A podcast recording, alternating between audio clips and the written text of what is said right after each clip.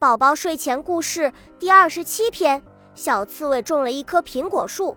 一天，苹果树对小刺猬说：“小刺猬，赶快给我浇点水吧，我就快渴死了。”小刺猬却说：“我只喜欢吃苹果，至于你渴不渴，我可不想管。”又过了一些天，苹果树对小刺猬说：“小刺猬，你可以给我拔掉脚边的杂草吗？”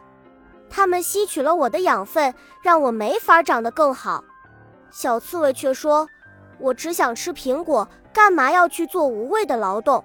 我现在要去睡觉了。”过了几天，苹果树又对小刺猬说：“小刺猬，我的身上有很多小虫子，实在是痒得难受，帮我捉一下虫子吧。”小刺猬说：“捉虫子可不是我该干的活，我还要去玩呢。”秋天到了，小刺猬美滋滋地想：苹果树上一定结满了大苹果，我现在就去摘几个尝尝。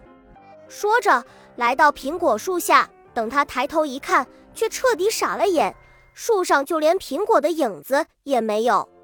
小朋友们，你们能告诉他这是为什么吗？